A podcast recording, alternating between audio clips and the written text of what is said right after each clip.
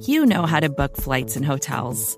All you're missing is a tool to help you plan that unbelievable travel experience. That's why you need Viator. Book guided tours, excursions, and more in one place. There are over 300,000 travel experiences to choose from, so you can find something for everyone. And Viator offers free cancellation and 24 7 customer support for worry free travel. Download the Viator app now and use code Viator10 for 10% off your first booking in the app. Find travel experiences for you. Do more with Viator.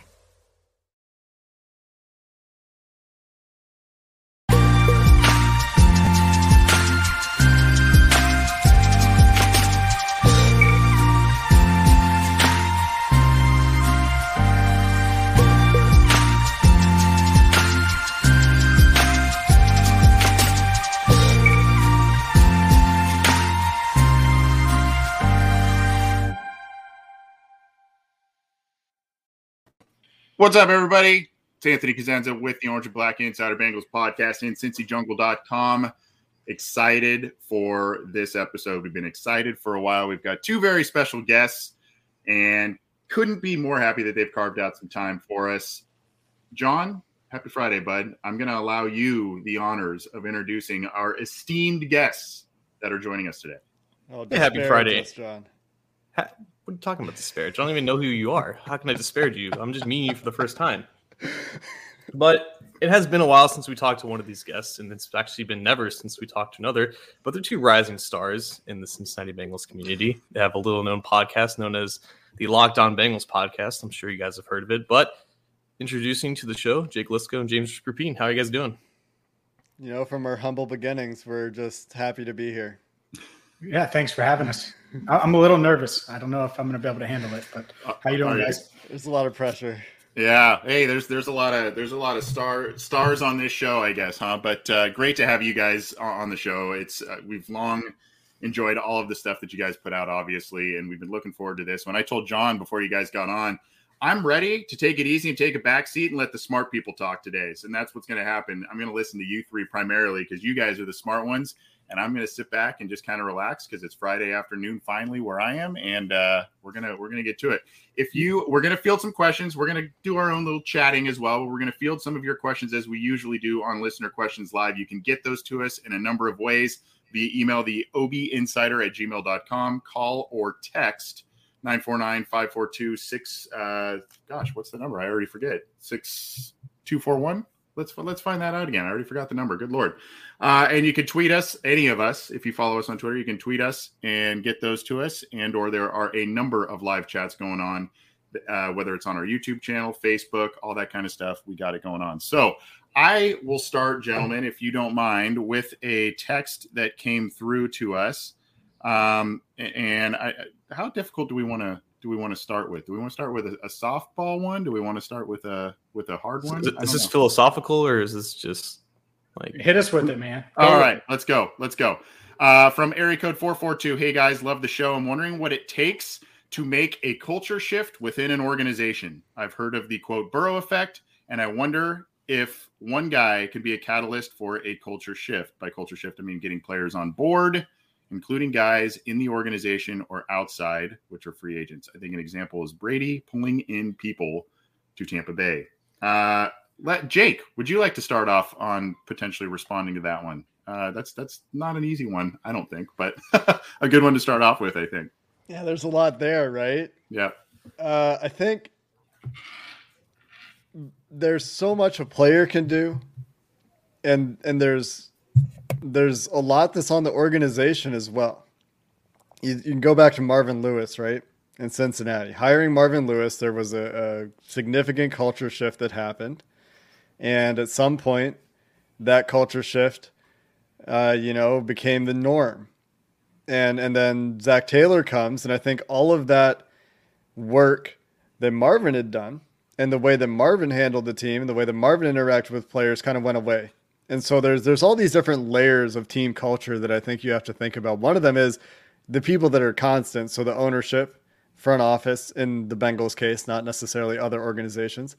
Then there's the the culture that your coach has established that's going to be informed by that coach's personal experience and the organization's you know, mission statement for lack of a better word, but you know, what's being perpetuated by the the ownership group that continues to persist.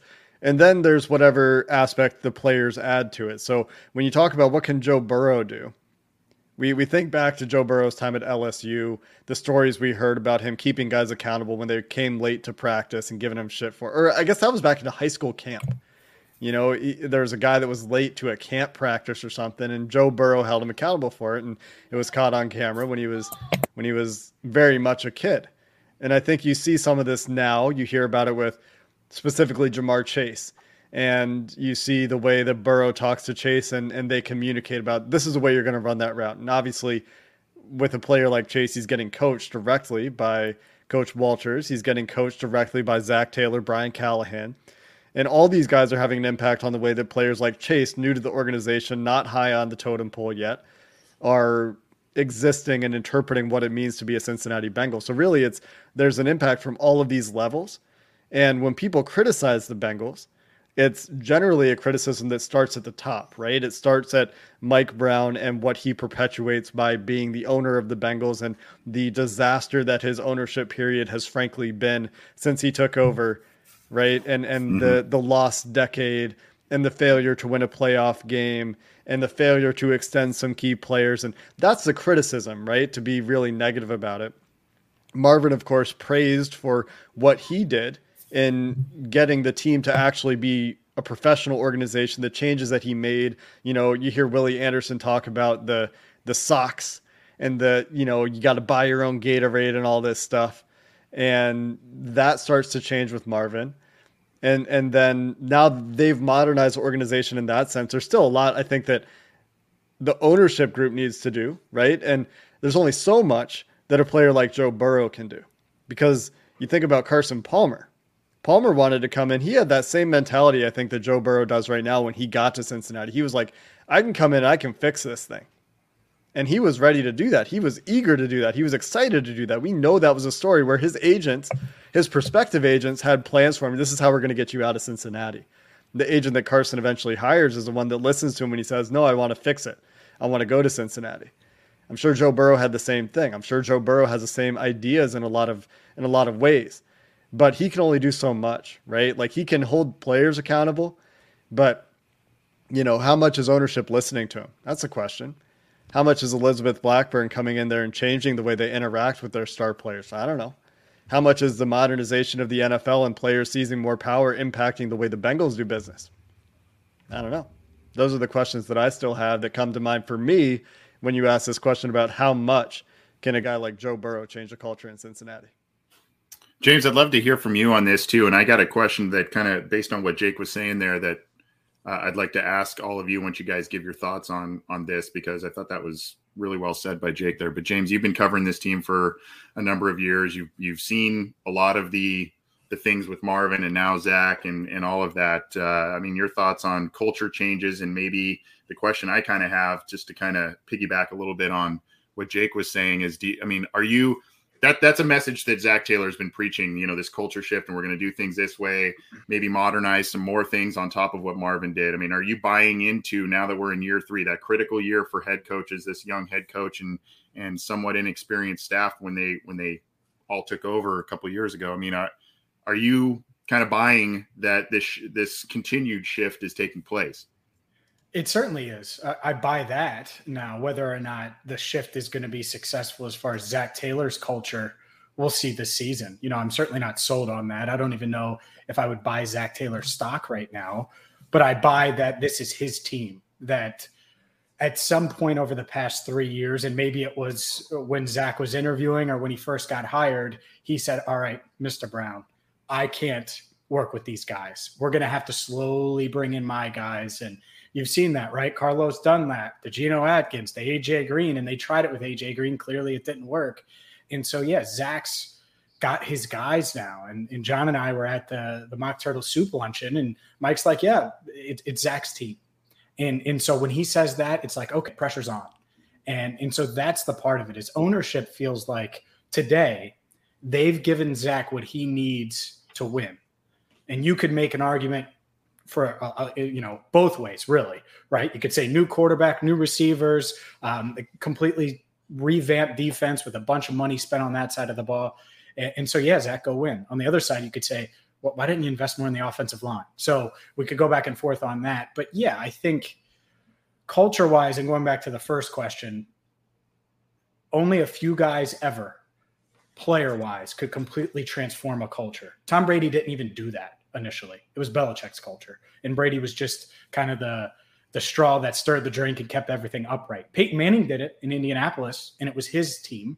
And I think that that's sort of what the Bengals are hoping to do with Burrow, which is a, a lot to ask for, right? That's a very high mm-hmm. bar to get to. So it can be done with a player. It's just extremely rare. And even some of the greats like Tom Brady, you're, you're right. He did it in Tampa Bay, but he, he didn't set that culture in New England initially when they started winning Super Bowls. Well, I don't even know if he did it in Tampa, right? Because Bruce, it's not like Bruce Arians is like some fresh off the, I don't know, fresh off the coaching block kind of guy. Like he certainly helped. I, I, definitely think he deserves credit for what happened in Tampa and like some of the players who wanted to go there. That's that's like NBA stuff, right? That's ring chasing. Like Brady can get me a ring. Bruce Arians is a mm-hmm. competent enough coach, and that marriage between Arians and Brady was also important. So, um, yeah, it just it just highlights, I think, how hard it is for an individual player, even if they are as accomplished and big as Brady, to to make those changes. John, your thoughts Joe on Burrow, culture, Yeah, Joe Burrow couldn't change the culture of the Dallas Cowboys that culture is defined by Jerry Jones and whatnot. He can change the culture of the Cincinnati Bengals because there's a difference, stark contrast in the Bengals franchise compared to other high-powered franchises, other successful franchises. Not calling the Cowboys successful in any way, shape, or form the last 25 years, but I think there's a difference in the image and the perception of certain franchises. They're going to be paying Joe Burrow a lot of money in a handful of years, and they aren't really going to have a choice but to listen to his input as with any of the 32 franchises, they are forced to basically call in their quarterback, ask them what they want to do, have them give them a primary seat at the table for most of these organizational decisions. And I think, like James was alluding to, this is going to be a big year to determine is the shift in potential success mainly attributed to Burrow, or is it just Zac Taylor's whole scheme coming together and his his third year of his coaching staff. Is that the primary reason why this is now going in the right direction? I think we're going to learn a lot about that this year. I think we're going to find out the answer to this pretty damn soon.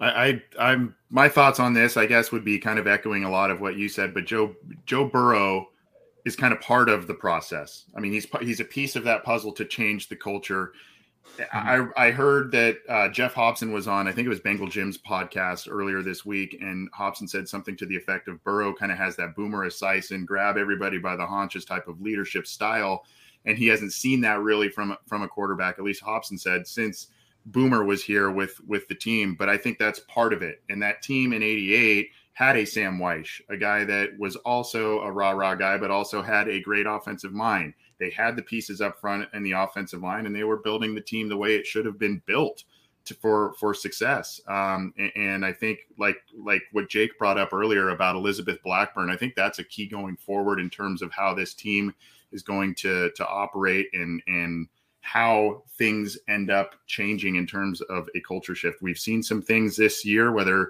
if you want to point to something maybe as small as the uniform changes, but obviously the Ring of Honor that was kind of a, kind of a big step forward. Um, you know, all of that stuff is kind of part of the process, as is Joe Burrow. He's a big part of it, but I think there's there's still everybody's got to believe in the coach and the direction of where where things are going. The quarterback, obviously, leader on the field, and then of course, people got to believe that ownership is putting them in position to be able to win championships if they're and not just say that they are doing that. So.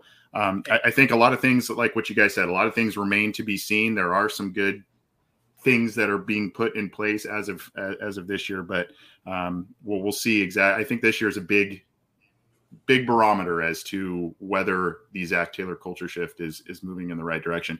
I don't know, Jake and James, if you are able to see the live comments on the at least in the the YouTube and Facebook. If there's anything that strikes you there, feel free to to shout one of those out. I'm going to toss it to John. John, do you see one that you want to get to next year?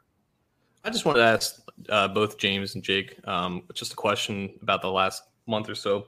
You guys have been obviously doing daily shows, the podcast. James has been down on the field uh, for every practice, I think, except I, I, guess was today the last practice that you guys could go out there. What, or did they basically shut you guys down today?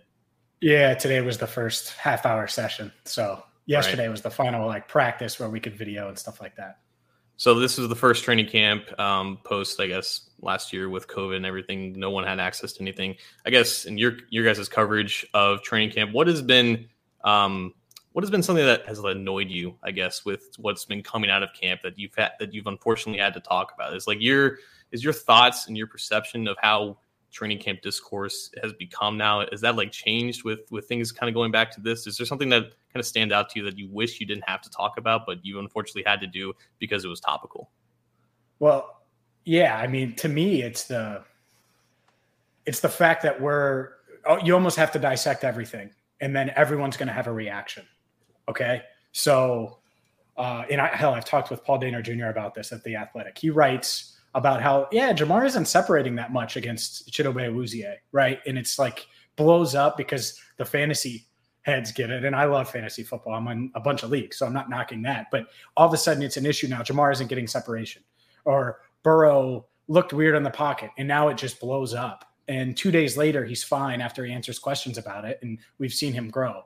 right? And so that I think that's part of it is like there's so many eyeballs on uh, you know every little nugget that comes out. So like the Ja'Marr thing uh, in Washington, like he had three drops and all these people were reacting to it. Well, he's had drop issues. It wasn't a shock, really, right? It was something that we had talked about since OTAs and rookie minicamp on Locked On Bengals, and uh, you know, hopefully he's ironed it out because he's looked a lot better the past three days. But I think that's it. The minutia of oh my God, this happened today. I can't believe it, right? Trae Waynes gets injured, the, the, hamstring. Everyone just loses their minds. Oh my God, I can't believe. Like, look, it was a bad contract, but he's been pretty good in camp pre the other day when he hurt his hamstring. So they, just little things like that are, are kind of annoying. It comes with the job, by the way. I'm not complaining, but that uh, that stands out as you pose that question. There's been a real change in the way people, I think, react to NFL news and – I feel like it's worse this year than it ever has been, or maybe I'm just now noticing it for the first time. But it's not like this is the first time that I've done daily shows about Bengals camp. This is the third year we've done it. I think. I think I did. Yeah, last year, James, you and I did it, right? And, mm-hmm. and that was in the COVID year. It was weird. The year before that, Joe and I did it. And I mean, when when Joe and I did it, I guess you know we we didn't have somebody there every day, so we're reacting to like you know your videos that you're posting on Twitter, John, because you were there a lot and you were you know that's what I miss. By the way, is is all the fan videos that we used to get, and now with it only being media and I'm really restricting video, it makes it a lot harder because you know for me. I can only go on what you know James and Paul and all these guys tell us, and I, I have more access than many do because I can, you know, text James be like, "Hey, look at this thing," and then he can he can tell me what he sees. But um, I, I do think that these little little moments are getting magnified more than they ever have, and there's more of a microscope than I ever recall there being, and the reactions to these little moments. An interception in camp Think about like Tua, even like you think about not a Bengals guy. Tua throws like five picks, and they're like, they're they're people taking victory laps. Like, oh yeah, Tua, he's not it. He threw five picks in a. Go back to Patrick Mahomes' rookie year. He threw five picks in a practice. How did he turn out? I'm not saying Tua is going to be Mahomes. I'm not saying Burrow is going to be Mahomes. I'm not saying any of these things. It's just the the point is people are overreacting like crazy to like an incident in practice and yeah, there have been specific things. Like we talked about Ja'Marr Chase and focused on Ja'Marr Chase every day this week for at least probably five minutes, right? And in in one of our shows, it was like the last thing we talked about in a in a in a in our practice recap segment. And I was like, man, James, I'm so happy we're we're getting to Ja'Marr last. And this isn't the headline. So we, we you know, this is like we had four days of solid practices. Maybe we don't need to talk about this anymore. And, you know, with drops specifically, it's bothered me, and I've made this point the last few days on our podcast, and I've said, look, like receivers drop passes. Every single receiver in the NFL, 99.9% of receivers in the NFL drop a pass in a season, especially the guys that are high volume. You don't really care, or, or maybe it bothers you for a little bit if Ja'Marr Chase drops a pass. But then if he goes and catches five more for 100 yards and a touchdown, which he did on well Thursday, yesterday, right? Yep. Then you don't care. And and so I think that you know there's all this hyper reaction and and hyper scrutinization of things, and it's just like this has probably been going on in camps for forever, right? we were talking about Jerry Rice. Remember, James, yesterday we were talking about the Jerry Rice story that uh, apparently um, Frank Pollack sent to Brian Callahan, and Callahan and and you know that's its own story. But what that made me think about is like in the '80s when Jerry Rice was a rookie. You know, the, the fan of the 49ers who no longer lives in San Francisco probably isn't as aware of that until a few weeks later. And by the time they become aware of that, because they're reading it in the newspaper, because USA Today picks it up like 10 weeks later or something. Oh, Jerry Rice, the rookie, he's having drop issues, huh? Well, then at that point, maybe it's a real issue. And so we're not looking at a training camp report and be like, oh, everything's on fire. Trey, Trae Waynes is made of glass because he got injured again. He missed four games in his time with the Vikings. And, and now he's made of glass because he had a pec injury and he's had some hamstring injuries. Come on, guys. But we don't care about practice at all. We don't care about practice during the season at all. It's only for this month because it's the for only sure. thing that's happening. Mm-hmm. And, and it's when they're the rawest, right? They're still learning the system. Things are being installed, especially Ja'Marr, right? And it's look, is it worth pointing out? Of course. If he has four drops in practice, we should mention it. But it doesn't mean everything needs to be taken to this extreme. And and everything's going there one way or the other because everyone has a voice. And like Jake said, it's magnified. And and like you said, like when Paul writes about a thing, he reports there's a rep where Joe Burrow doesn't step into a throw, or he lifts his left leg. I think is what Paul said. He looked uncomfortable. Like, what's Paul? Is Paul supposed to just not write that? No, like you write about it, and then I, I don't know what we do, right? As people who are covering this at this point, to talk about these things that have happened and try to, and we try on on Locked On Bengals anyway to say, yeah, he dropped these passes. Don't worry about it, guys. But but like we don't have control over that, right? We don't. And Twitter, unfortunately, it's a it's a double edged sword, right, guys? I'm sure you guys know. You know, you you report something or you have an opinion on something, and then of course the knee jerk reactionary stuff comes out. Um, I've been guilty of it. You know, you hear some bad news about the Bengals, and you, oh boy, here you know we've watched. Think the about the jerseys. The jerseys on the hanger. I mean, that's yeah. a great example oh, yeah. of it. Yeah, yeah, yeah. Vacations can be tricky. You already know how to book flights and hotels, but now the only thing you're missing is, you know, the actual travel experience. Because is it really a vacation if you're just sitting around like you would at home? You need a tool to get the most out of your time away. That's where Viator steps in. You can book guided tours, activities, excursions, and more in one place to make your trip truly unforgettable. Viator has over 300,000 travel experiences to choose from. Everything from simple tours to extreme adventures and all the niche, interesting stuff in between. So you can plan something that everyone you're traveling with will enjoy. Real traveler reviews give the inside scoop from people who already been on the experiences you're considering, so you can plan with confidence. Free cancellation helps you plan for the unexpected and 24 7 customer support means you can travel worry free. Download the Viator app now and use code Viator10 for 10% off your first booking in the app. Find travel experiences for you. Do more with Viator. Another day is here and you're ready for it. What to wear? Check. Breakfast, lunch, and dinner? Check. Planning for what's next and how to save for it? That's where Bank of America can help. For your financial to-dos, Bank of America has experts ready to help get you closer to your goals. Get started at one of our local financial centers or 24-7 in our mobile banking app. Find a location near you at bankofamerica.com slash talk to us. What would you like the power to do? Mobile banking requires downloading the app and is only available for select devices. Message and data rates may apply. Bank of America and a member FDIC. Uh, so we got a text from 905 area code. Hey, Anthony John, this is Clark from Toronto. Uh, hey, Canada, of, what's up? yeah, sort of, sort of by Jake there. Been a big fan of the podcast for a few years now. I was wondering who do you think has the edge for backup corner position between Eli Apple, Phillips, or maybe a surprise in Jalen Davis? Jalen Davis had the uh, the couple of tackles for loss in the last the last game against Washington. One of which might be the starter week one with the Waynes injury. We were just talking about Trae Waynes a little bit, so I thought this was uh, appropriate to bring up. I haven't heard much talk about Eli Apple, and I know Phillips is poised for a major special teams role. Thanks, Day. James, you want to you want to bat lead off on this one for us? For sure, yeah. It's Eli Apple. He's he's the clear cut guy who will replace Waynes mm. in the starting lineup. I think he's their fourth corner, so to speak. Uh, Darius Phillips is five, and if he needs to play outside, he will. But he's Mike Hilton's backup, and both are going to make the team. And then as for Jalen Davis, I think he's got a good shot at that sixth cornerback spot, and we'll see if he can build off of what he's done throughout training camp and through two preseason games on Sunday.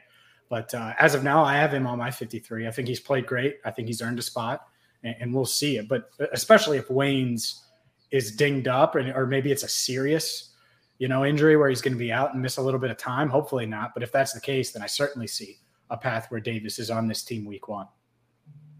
Personally speaking, I hope Waynes is healthy for week one because yeah. I, I will be there. But uh, uh just for for for him uh, going up against his former team, I just hope he goes out, plays well, and just shuts all of us up to talk about you know uh, the contract and his injuries and all that kind of stuff. Um, I don't know if it, John, do you have any thoughts on the the question here from from Clark in Toronto about the defensive back situation?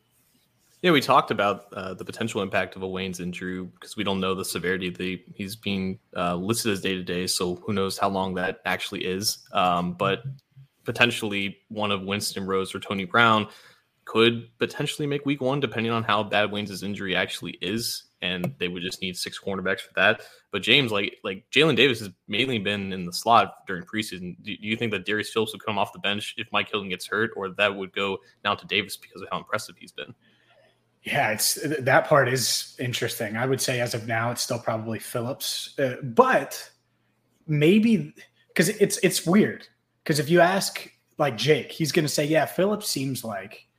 He should be outside more. And with his ball skills and stuff, you'd put him outside. But it seems like the coaching staff likes him as the nickel. But if you have another capable nickel behind Mike Hilton, then maybe you switch it up a little bit. So, and it's not just Jake saying that. I just used you as an example. Jake, well, that's but, exactly what I would say, though. You're right. Yeah, like I, I would so, say, I would say Phillips should probably be outside because when he's been in the slot, he hasn't been very good, and he's up and down certainly outside. But mm-hmm. anyway, continue, James. But yeah, his ball skills on the outside it makes sense, right? And that's the thing. Now, is there a potential scenario where Davis jumps Phillips in the cornerback room? If he's more consistent, I think so. I think going into camp, I would have said that that this coaching staff, just in general, I wouldn't have said it about Davis, but I would have said it about Phillips. They need to see consistency from him, and if they don't, then you know it, it can be in jeopardy. And overall, I think he's been pretty good in camp. He's gotten beat a couple times, got beat against Washington uh, with Jake's guy Dyami Brown, but uh, you know, we'll see. But I, I would be, I would still be surprised if Davis leapfrogs Phillips at this stage. I agree. But I do think that if Eli Apple gets hurt again, and he's been battling injuries in training camp, mm-hmm. then it's Philip Phillips will go out of the slot. He'll go outside, and Jalen Davis will go to the slot. They're not going to put J- Jalen Davis is like strictly a slot corner, I think, because of his size. He's what like five eight, or maybe he's five ten. I don't remember, but he's he's like if they have to put Jalen Davis outside, it might be rough. So to John's point, I hadn't really considered that the possibility of Tony Brown or Winston uh, Winston Rose actually making the team. I don't think they make the 53. I think they would be like practice squad call ups in that mm-hmm. first week if they need it. Because I don't think they can spare a 53 man roster spot for a seventh corner. And that's even if they put Joseph Ossai on the IR before cut down, which I think they might have to unless unless they get to. like a very yeah. positive, you know, one week because they have some time. So like they'll probably do like an MRI maybe a week after the surgery and see how things are going. Because sometimes with these surgeries, they don't like the repair doesn't take and they end up having to cut it out because whatever they try to do in the repair doesn't work. I, some basketball player, I think that happened to. Can't remember, but um, I you know, I, I just can't see them carrying seven corners. I mean with with having to carry Adeniji onto the 53, which seems like that's going to be a thing because he tore his pec early. Maybe he can get back. I, I, don't know. I don't know if they can make that work. I'm kind of with you. It sounds like a little bit on Darius Phillips, Jake. Uh, the, guy just has the athleticism and everything, but he just, his feast or famine play just drives me nuts sometimes, particularly on the outside. You go back to that second Cleveland game last year where he had the interception early in the game, mm-hmm. and then he let up just big reception after big reception on on the outside, and it's just and it's the same exact game, maybe two quarters later, right? It's just like, oh my gosh, what and that's that's unfortunately kind of been the story with him. You know, he's got the athleticism, he's got that big playability, but as as you said, uh, James, he's kind of fifth on the on the pecking order now because he's just not dependable on a snap to snap basis um, on the outside, and so that's just one of the guys. I, I I love the upside. I love the fact that he can change the trajectory of a game with a with a pick six or a big interception, but he also can change it the other way with uh, allowing some some big catches. So um, yeah, uh, interesting to see how that's going to shake out. A, a, deep group, and I know uh, Jake and James. It sounds like uh, has been one of the best players at camp so far this year, uh, and that's he's been a pretty good pickup for that group. I know we're talking more back end with the question we received, but I've I've liked what I've been hearing and, and seeing to a limited degree of of Awuzie.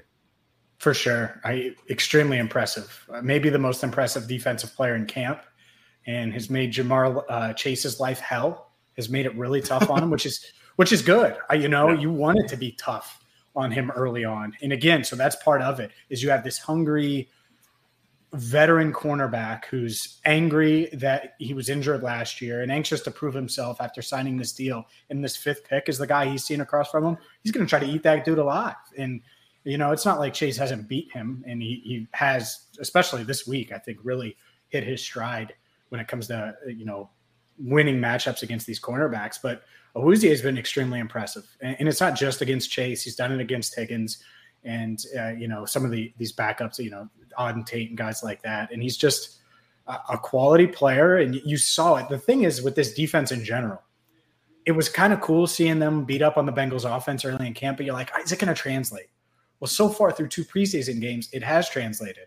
And I know Awuzie didn't get that interception, but he made a, a, nice play and stuck right with Terry McLaurin last week. So I think that that is a, a very promising sign. So yeah, I'm encouraged and would not be shocked at all, even if Waynes is 100% healthy. If we're talking about Awuzie being cornerback one, if we have to, you know, give one, two, or one and one A, I think uh, Awuzie might be the best corner on the team. It does seem like ridiculous how much improved Awuzie and Jalen Davis, for that matter, have looked compared to what we saw them last year. Like the jump that Davis has taken when he was thrown out there last last year to now is is very noticeable. I wanted to get to this question from Stuart Monty in the YouTube chat, and just going to throw it out to you to you three. The first one who answers gets the answer. Is there a part of the team that is terribly bad to you? I don't see it who wants to take that one first? I mean, I will. You, Jake, are you you good? You want me to go? Yeah, go. I'll see if okay. I agree with you. Terribly bad. I mean, whew, I'm going to do it. I mean, the the interior of their offensive line right now mm. is, is probably the biggest concern, right? I, I, the the other thing would be, I guess, the the edge position. Those two things. Do they have an elite pass rusher? No. Maybe it's Hendrickson, but I don't think so. So that's a concern. But still, like Quinton Spain and Xavier Su'a-Filo are decent, and I'm okay with one of them starting.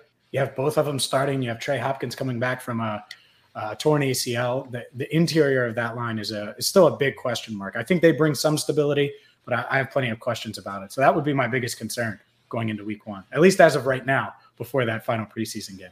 Yeah, I um, I I don't have a like there is a, a high end outcome for the offensive guards that is fine. Sure. That's that's the high mm-hmm. end. Right? And and I'm talking about the guys projected to currently start week one. I think D'Ante Smith has a very bright future. I'm very encouraged for D'Ante Smith, but not in week one. I mean, we, we haven't seen enough, I don't think. And so Xavier Su'a-Filo and Quinton Spain are some guys that Quinton Spain has obviously played some great football in his career. It's been a few years. And fans really like what he did last year. He stepped in, he played a bunch of positions, including left tackle for some reason. And the, I mean, Jim Turner loved to play career guards at left tackle. John Jerry, Quinton Spain. I um, I don't know why he liked doing that, but we don't have to see that anymore. Hopefully, uh, but there's a world where these guys are the the career, you know, Quinton Spain's career continues to be what it is, where his best years are behind him. That that could be a thing. Could be a thing where Xavier Su'a-Filo continues to look like the guy that was a backup for the Cowboy or for the yeah for the Cowboys and was okay, and you know is a fine backup who now you're starting, and you know that's really what Bobby Hart was for for a long time in Cincinnati. Bobby Hart was a fine backup who was starting and would just get absolutely exposed at times. And that could be the case with these guards. And, and I also don't think we know what we're getting with, with uh, Trey Hopkins.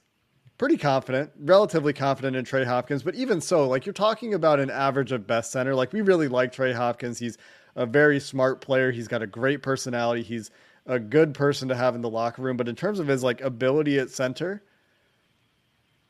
I wouldn't be mad if they found a better center. Like when when uh, Corey Linsley was available, that's the guy James and I talked about. I, I would have preferred they gone they gone after a guard, but if they're going to improve the offensive line, you go get a center. You're, you're get you're making your offensive line better. So I think there are some questions along the interior offensive line. I don't know if you're calling them terrible, um, but I mean NFL teams should not have a terrible position group. If you have a terrible position group, you're in a bad place. And that's unfortunately where the Bengals have been. So maybe not having one is an improvement right now.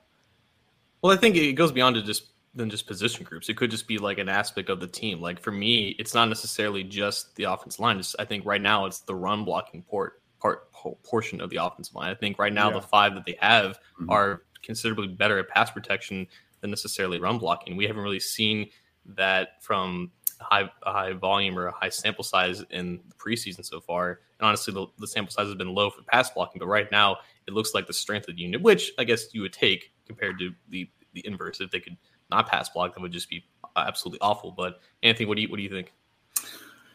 Uh, it's hard to disagree with you guys about the interior of the offensive line. The only other position group, just to kind of pivot a little bit of, of a talking point here, I wouldn't even call it bad. I wouldn't call it terrible. I wouldn't. I would just say it's a little bit of an unknown as linebacker. Um, you know, I, I, like some things we've seen from from Logan Wilson uh, in his second year. There's been some ups and downs with Germaine Pratt.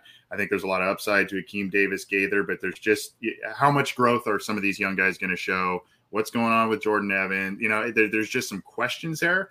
I wouldn't lump it in the same category as necessarily as the interior offensive line, but uh, linebacker is one that you know we're talking about the secondary and and a lot of the depth there. The Bengals did a good job over the past couple of years to shore up there, especially this year, shore up their defensive line because they got absolutely eaten alive by injury up front there last year. So um, I think there's a little less concern for me there. Obviously, interior of the offensive line tops the list for for this question. I guess I would say just to have a little bit of a different talking point, linebackers a little bit in that conversation for me. But I, I've told John when we've previewed that position group, I actually because there's not really super high expectations for that group, I'm kind of quietly excited a little bit to see what some of those young guys in that group can do. But there's still just for me, there's there's some unknowns there. I don't know if you guys uh, feel the same way. I, I do want to ask though about you guys quickly before we talk about SimBull and then spend a few more minutes before we get on out of here. Um, Michael Jordan, uh, he's showing quite a bit this this preseason. Some really high uh, mid 80s PFF pass blocking grades. Granted, limited snaps, but in two games he looks like a different player. John and I talked about it on on one of our shows recently. I would love to hear from you guys, Jake and James, about your thoughts on the progress there. Are you buying into it as a little bit of a fool fool's gold at this point in time, or the, is this recommitment to the offseason workout, working with Willie Anderson this offseason? Do you think that's actually showing, and he's in that pivotal year three in terms of development as an NFL player? Yeah, some, I, uh, go ahead, James. you gotta tell us think, which one of us you want to talk. I do think uh, I'll be quick. I do think he's improved. I do. You know, he's not the same player that he was last November, last December. Uh, that being said, he's still the reason he's not starting is consistency.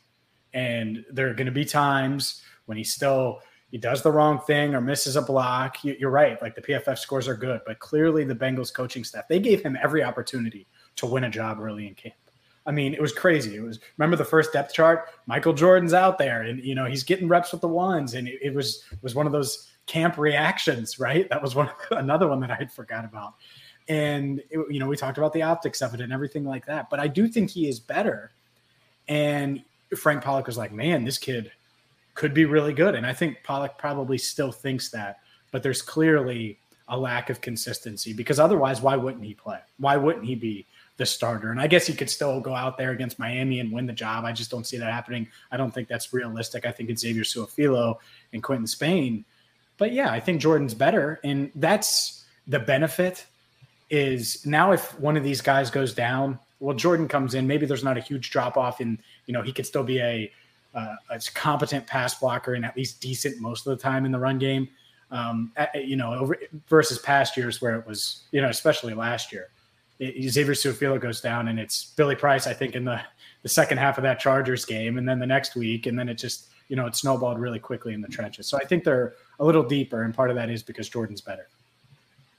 Yeah, I think that it's probably fair to say he's better. He's always been a pretty good athlete. He's always had pretty good size. He just came into the league young and raw. And if you were to ask coaches, they'd probably tell you he needs to trust his technique more. He needs to be more consistent, like you said, James, because the, the issue with Jordan has often been throughout his career that he'll be fine for stretches mm-hmm. and then he'll, you know, get trucked and, and or, or whiff or whatever it is. And that happens to most offensive linemen, but for whatever reason, and and you guys probably know Ryan Royal Redlegs. I don't know what his Twitter handle is now. He got banned, but uh, he he um, he he draws a comparison between Mike Jordan and Russell Bodine, or Bodine, whatever his name was, and the idea was, you know, he'll be fine for stretches, and then he'll have a mistake, and it'll be catastrophic, and it'll it'll kill a drive. It'll be a bad hold at a bad time. It'll be a you know, uh,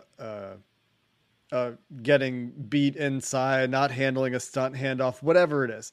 And he was playing beside the Bengals' better tackle last year for the most part uh, when Jonah Williams was playing. So there there could be some improvement, but it might take more for for coaches to trust him, and and certainly for fans to trust him because just of, of what his track record is. And and that makes it hard for him. Maybe that's not fair to him, but you got two guys who are newer, don't have that baggage, and D'Ante Smith and Jackson Carman, who are very similar in a lot of ways, where they're pretty good athletes. And, you know, in Carman's case in particular, he's flashed and, and has to also work on his consistency. In D'Ante Smith's case, we haven't seen enough yet. So, um, I, am rooting for Mike Jordan. I've said this a few times. If he can turn it around, that would be great. This is another guy that grew up a Bengals fan, right? And he comes and plays for plays for his childhood favorite team, and then gets a you know he he took it personally. He said it. Mm-hmm. I took it personally. He feels like he got his quarterback hurt,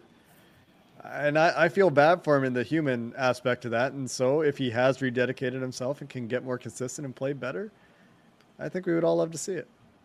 There's nothing more dangerous than a Michael Jordan taking something personal. So that's right. Very true. We're going to be here for a couple more minutes. We have an insane amount of live listeners, of course, because we have two very, very special guests, Jake Liskow and James Rapien from the Locked On Bengals podcast and Sports Illustrated All Bengals. Their coverage is second to none in covering the Cincinnati Bengals. When you need mealtime inspiration, it's worth shopping Kroger, where you'll find over 30,000 mouthwatering choices that excite your inner foodie. And no matter what tasty choice you make, you'll enjoy our everyday low prices, plus extra ways to save, like digital coupons worth over $600 each week. You can also save up to $1 off per gallon at the pump with fuel points. More savings and more inspiring flavors make shopping Kroger worth it every time. Kroger, fresh for everyone. Fuel restrictions apply. John, before we answer a couple more questions and bounce on out of here, we have to tell the folks about SimBull. It is the stock market for sports. I don't know, James and Jake, if you've heard of SimBull or not, but it's a pretty cool, pretty cool thing. We've partnered with them, and uh, it's a stock market for sports. So if you play fantasy football, if you play survival football, if you even play the stock market, this has got to be something that you got to look into. And our podcast, if you use the promo code OBI, you get a uh, a little a little bit of a kickback from SimBull for uh, signing up and using our promo code. But uh, it is it is the stock market for sports where you can invest in teams, whether it's the Bengals, another NFL team, college football, baseball, whatever the case may be. and you are able to make some money potentially if you are savvy enough on teams that you are passionate about and or teams that you feel have the potential to uh, make you some money. Tell us a little bit more about it, John. Yeah, so let me just toss it to James. James, who do you think is going to win the NFC West this year? It'd help if I wasn't muted. Uh, the Los Angeles Rams.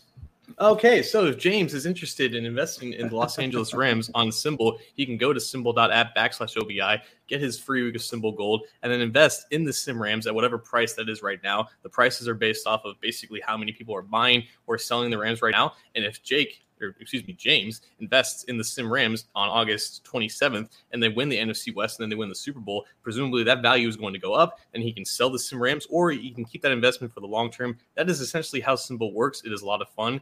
It is something that is not really else out there on the sports market right now, but it is the stock market combined with the NFL, the MLB, and the NBA, and this starting this year, college football. So invest in SimBull Go to simbull.app backslash OBI to get your free week of SimBull Gold and have some fun, guys. It's a great product. We're happy to be partnering with them for the remainder of the regular season there. So good stuff from SimBull. Thanks, John.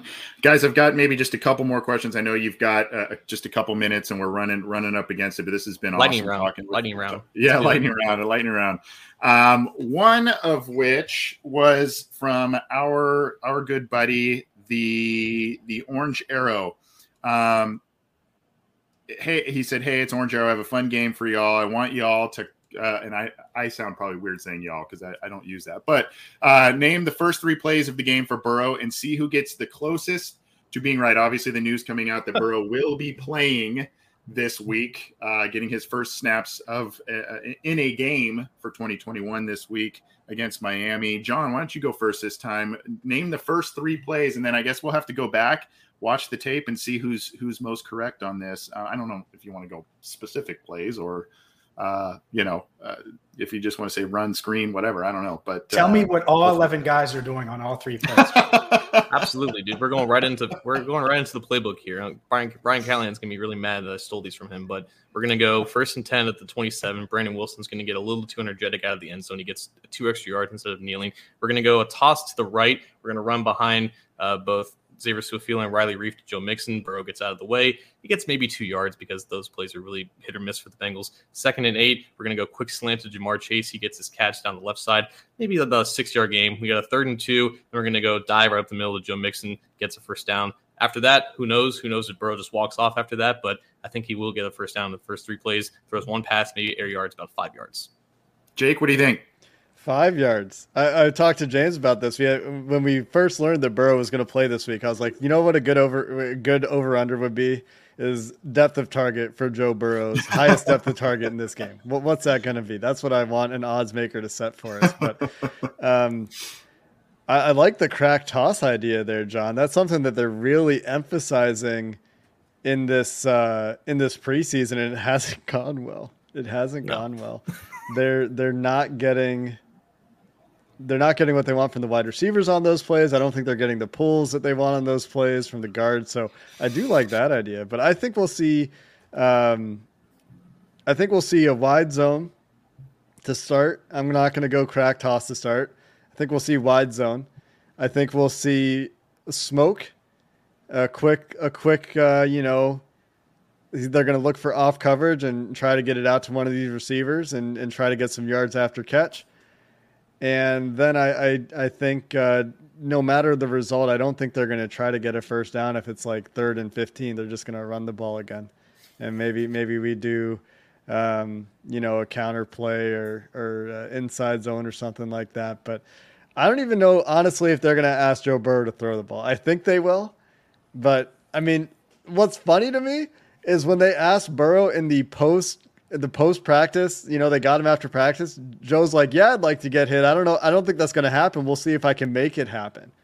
And when you hear Joe Burrow say like, "I want to get hit, but I don't think it's even possible on the plays that we have planned," what are those plays that he's so sure he's not going to get hit on? You know, if if he's passing the ball. So, yeah, we'll see what happens. Quick James? throws. That's it. Quick throws. Yeah, that's what's yeah. going to happen. I think he's going to throw. You said once, or I think it's more than once. So I'll take the over on one and a half if that's if that's where it's set at. Uh, I'll take, and it'll be quick stuff, like you said, a quick screen to Chase, maybe a slant to Boyd. I, I can't imagine them not going to Boyd at some point. He's the most reliable receiver on the team. He's got the best relationship with Burrow, the best rapport on field. And so I think it's going to be Chase and it's going to be Boyd or Boyd and Chase at some point. And uh, there'll be a handoff in there too. But I, I don't buy that they're going to run it three times and throw it once, even though that's kind of the, you know, or, or two, run it twice and throw it once. Bengals want to throw it. And I, I think uh, I think Burrow's going to want to throw it too. Otherwise, if he's just handing it off, what's the point of playing? It? Like I, I think I think it's going to be safe throws, but they are going to be throws.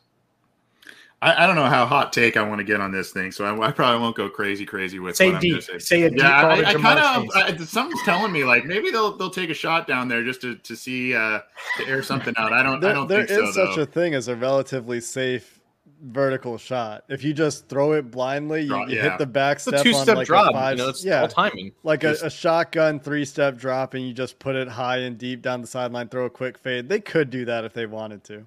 That's that. That would be the only scenario where it's just if, like you said, Jake, if there is, you know, a, specific drawn up play uh, on a deep ball where you can get it out at least somewhat quickly, that would be something I could see. But I, I, I, kind of agree with James a little bit. I think that there may be a wide receiver screen play to to Chase, maybe get both of those guys kind of involved. Maybe a run play to the left by Joe Mixon. And then I see they've been trying this this Joe Mixon uh, screen pass. They, unfortunately, I think it was Spain that was called on a, on a hold when they tried that last week, if I remember correctly. Mm-hmm. So they may they may try something like that and call that a pass. Uh, but we'll we'll see. That's that's kind of my my call there. I, I know we're coming up on time on uh, a little bit of time for you guys. Um, we've tried to get to as many questions as possible in different different avenues. I did see one in one of our live chats. Unfortunately, we've had fortunately and unfortunately, we've had so many comments and so much engagement that I can't seem to scroll up and find it. But I, I think now I've asked John this question probably ad nauseum, but I, I, would love to hear it from you guys. And I know some people love answering this question, some people hate it, but it was essentially where are we at now in terms of predicting wins and losses for this team 2021 um, with, with the Bengals? Ossai being out now for for presumably the year, that's kind of a big blow. We don't know what's going on with Waynes for the foreseeable future, but knock on wood, the rest of the team seems to be in relatively good health. Uh, John, since we've talked about it before, I'll let you go first to see if you've changed your mind at all on this one. I'm just going to quickly say eight and nine, get out of the way. But before you guys answer, uh, think about it because this is potentially going to be an article on, on Cincy Jungle. So your name might be on the, the headlines here. Oh, boy. Uh, I guess James? I'll go. Yeah. Uh, 15 and 2. okay, really? Hey, if we're if we're making headlines, let's just be optimistic, right? It's the end of August. What, what the hell? If you're gonna quote me, I might. Uh, Bengals reporter goes wild. Hey, that's fine. you know, let's go viral a little bit. 15. Talk about knee jerk reactions on Joe Burrow on is the first player ever, and I actually haven't done the research. Maybe there's been someone else that wins mo- most valuable player and comeback player of the year in the same season, and Ja'Marr Chase wins offensive rookie of the year. Uh, anything else? Oh no! no and then after Joe wins the award, he hands the comeback player of the year award to Joe Mixon, who had ran for fifteen hundred yards, but Burrow just overshadowed him. How about that? Fifteen I, I, and two. I, I, don't know how we top that one. That's just next level. Uh, Good luck, Jake. Yeah. what do you got for us, Jake? People, people are gonna get mad at me or something. I mean, that's I guess the relationship that James and I have. Uh, the Bengals last year, based on all their one score games and, and the point differential, should have probably won, I would say, six games. I would say their expected win loss last year, probably about six games. And to me, this is a slightly better team, I think, than last year. I think I think having a second competent tackle actually matters a ton. So as long as Riley Reiff and Jonah Williams are healthy, I, I think that makes a huge difference. I think uh, the defense just being guys that are bought in and, and aren't just like trying to buy their time until they get out of here. Uh, I think that helps. So there's a world where they're not actually better than they were last year and they, they win like six games again. And I think they could get up to like 11. I think there's a big range, like six to 11 is where I'm at. Six to 11 wins. And there's just so many variables and anybody that listens to me knows that I don't do predictions and I talk about, you know, this is this is a high end, this is a low end. I'd say the median is probably somewhere around 500. Obviously, they can't go 500 anymore, but I think I'm pretty close to John. There is like that's the most likely outcome. And real quick, I think to be serious, I think because we talked about Zac Taylor and his future and all that stuff, seven is the minimum for me. Uh, for him, to me, there is a win number. You know, regardless, at some point you need to see it. Double your win total plus one. If you go seven and ten, it feels like they're going in the right direction. And I think Jake's right. Like to me, if I had to predict today, probably seven wins. Only aggregate the 15 and two part. But if I had to predict today, probably seven and 10. And, uh, you know, if Burrow and Chase really hit the ground running, maybe eight and nine, something like that. Yeah, I, I think I had nine and eight. I'm kind of with with Jake a little bit in terms of uh, I'm not a huge fan of predicting, predicting, predicting, but on Cincy Jungle, we've we get asked to to write these posts, and uh, obviously a lot of fans ask us about what we think in terms of how the schedule plays out and all that kind of stuff. But uh, I do think we'll see some marked improvement. It's just a matter of you know, like like what James said, is is seven wins enough to keep Zac Taylor around? Is that going to be inspiring enough? Who knows? Uh, you guys see anything else you want to get to before we bounce on out of here? We've gone a couple minutes long, and I want to respect your guys' time. But uh, if there's anything else you want to address before we hop out of here, I'd love to love to hear it. There's something James hmm. said I wanted to react to, but I can't remember what it was, so I'm going to let it go. you think Zac needs to win 10 games to stick around? Go ahead and say it, Jake. Drop that take. No, I don't I remember anymore. I knew that wasn't it. I, I, don't know. Like the things that are percolating in my head is like Zac Taylor's loyalty to coaches. I think could be a problem long term for him, and that was going back to the very first question we talked about with the culture and like. Mm-hmm yeah, but I don't. I can't make it relate, so I'm just gonna stop talking. I have one quick question before we go, John. Are you on the same drink the whole time? You know, I was trying to pace myself. I have a date in a, co- in a couple hours, so I didn't want to get uh, too white girl wasted I mean, here. I finished this whole dang thing quick. I mean, there's still a little ice in it, but it's just water, ladies and gentlemen. But oh, yeah, it's, it's just water. You're what are you doing? You sipping that thing? Dude, it, it's done. You needed a straw. You needed a straw with it. You know. I was thinking like maybe he's got like a six pack right here, and he's just going one after the other. I was like, man, look at John. Now, now we're matching with my water. You know, we were we were joking before the before we took the air with Jake about uh, some of his some of his past clients. I guess their power hours at lunch. So uh, John's doing his own version of, of happy hour or power hour here. Um, but hey, guys, I know uh, you guys just launched a YouTube channel. I, I, for those who are living in a bomb shelter for the past four years.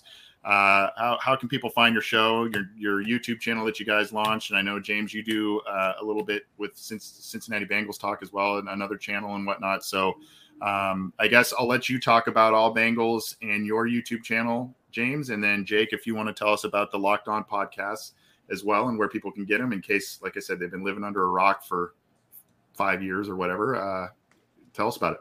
Yeah, you should subscribe to both of them. Um, yeah, we we jumped into the the YouTube game about a month ago and been really pleased and excited. Locked on Bengals wise, which I'll let Jake talk more about. But yeah, I've been doing Cincinnati Bengals talk for I don't know six months, seven months, and, and it's been fun to do the video stuff that you guys have been doing. Right?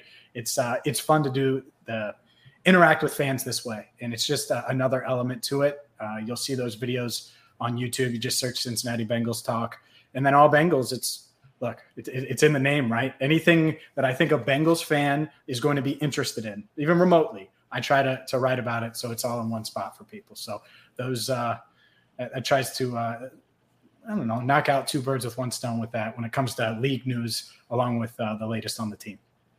Especially Tom Brady news, right? If you need Tom Brady news, James Rapien is your guy. Follow him everywhere you, you, said he didn't even change the, the culture in Tampa no, Bay. I didn't say that. I did not oh, say that. But it's okay.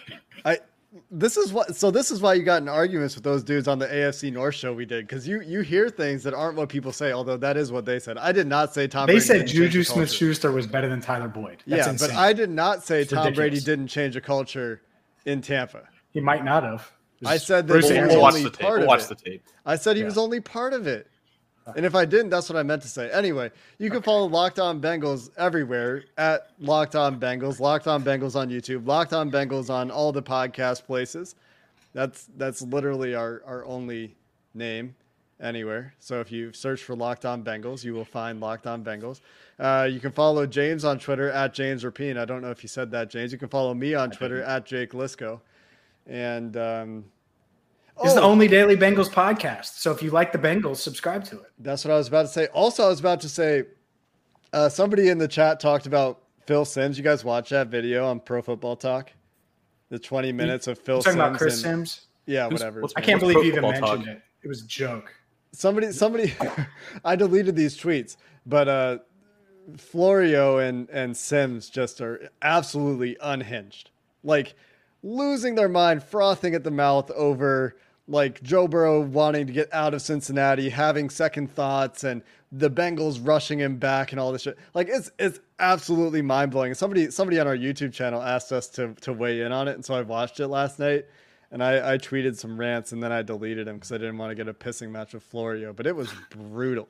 Like, uh, do not go to profootballtalk.com if you're if you're watching this at any point in time because you don't want to get your Bengals news from them. It's awful. Well, now I'm interested because I've never heard of this website, so I might just check it out just Ah, to see what shit. it's about. But I did the th- I did the thing the the the Streisand thing. Yeah, yeah. You, you said don't look at this thing. Don't look at it now, everybody. Morbid Go get curiosity. Now that angry you're gonna like look me at it. and watch the video. did you say it was Phil or Chris Simms? 'Cause I know Chris Simms. I think It was it was a young Simms. Yeah, it I was got Chris. the Yeah, yeah, it was Chris. Yeah, it was Chris.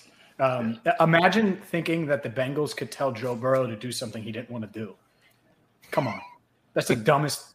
That alone, like, get out of here. So that I'll leave it at that. I didn't even write about that. That was the one thing I didn't cover at all Bengals because I didn't think it was worth covering. he has standards. Confirmed. I only brought it up because somebody said it in the chat, and and that's what I forgot that I was gonna mention. It was awful, and don't don't do it. Well, uh, I, I, I, I've heard about it. I didn't see it. Now I'm. I, I don't know how I feel about watching it now. So I, I'm kind of, I'm kind of tempted, but I don't think I'm gonna now. I'll, I'll try and take your advice there, Jake. Guys, thanks for, thanks for making time for us. You guys kill it with your coverage, and uh, we'd love to have you guys back on. I, I'm gonna try and come out to hopefully a couple games in Cincinnati. Hopefully coincide with you guys out there. I know John and I have been talking about potentially meeting up. So when I'm out there, hopefully I can. Uh, say what's up to you guys. We can hang out for a little bit. I'd love to love to chat it up with you. Um, hey, this John has been a lot of fun. beers. What's So, that? J- John's got the tap. We'll, we'll go out for beers Well, yeah, I definitely there make the most money out of these four for sure. for sure. no doubt. Thanks a bunch for for uh, coming on our show, guys, and thanks a bunch for your great coverage that you that you provide all Bengals fans. Um, you can find our show whether it's Orange and Black Insider, uh, Orange is the New Black by Ace and Zim, or Matt Minnick's Chalk Talk, also on the Cincy Jungle podcast channel. Every major audio streamer, go download it there, and or click the little icon. This time it's by James, I think, on our YouTube channel. Go click that bad boy and subscribe to it. Hit the bell, get notified when we yeah somewhere down there. Jake's pointing to it. Uh, and and click the bell so you get notified when we go live, when we have new material, and of course when we have cool crossovers like this. For John, James, Jake, thanks everybody. Take it easy, and we will talk to you soon. Enjoy your weekend.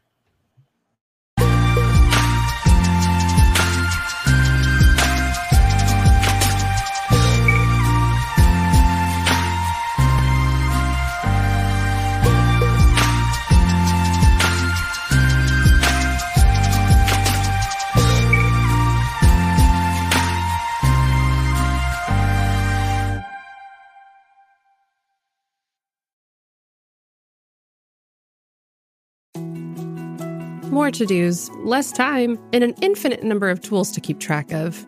Sometimes doing business has never felt harder, but you don't need a miracle to hit your goals. You can just use HubSpot because their all in one customer platform can make growing your business infinitely easier. Imagine this high quality leads, fast closing deals, wildly happy customers, and more benchmark breaking quarters. It's not a miracle, it's HubSpot. Visit HubSpot.com to get started today. First thing in the morning, as soon as you wake up, the to do list starts. Does the car need gas? Hopefully those leftovers are still good. Why did I get CC'd on Call mom? no. You can't escape the to do list, but you can make the most of your me time with a relaxing shower using Method Hair Care products. Try Pure Peace Volumizing, Simply Nourish Moisturizing, or Daily Zen Shampoo and Conditioner for daily use. All formulated with long lasting fragrances and are safe for color treated hair. Reconnect with the best version of yourself. Visit methodproducts.com to unleash your inner shower.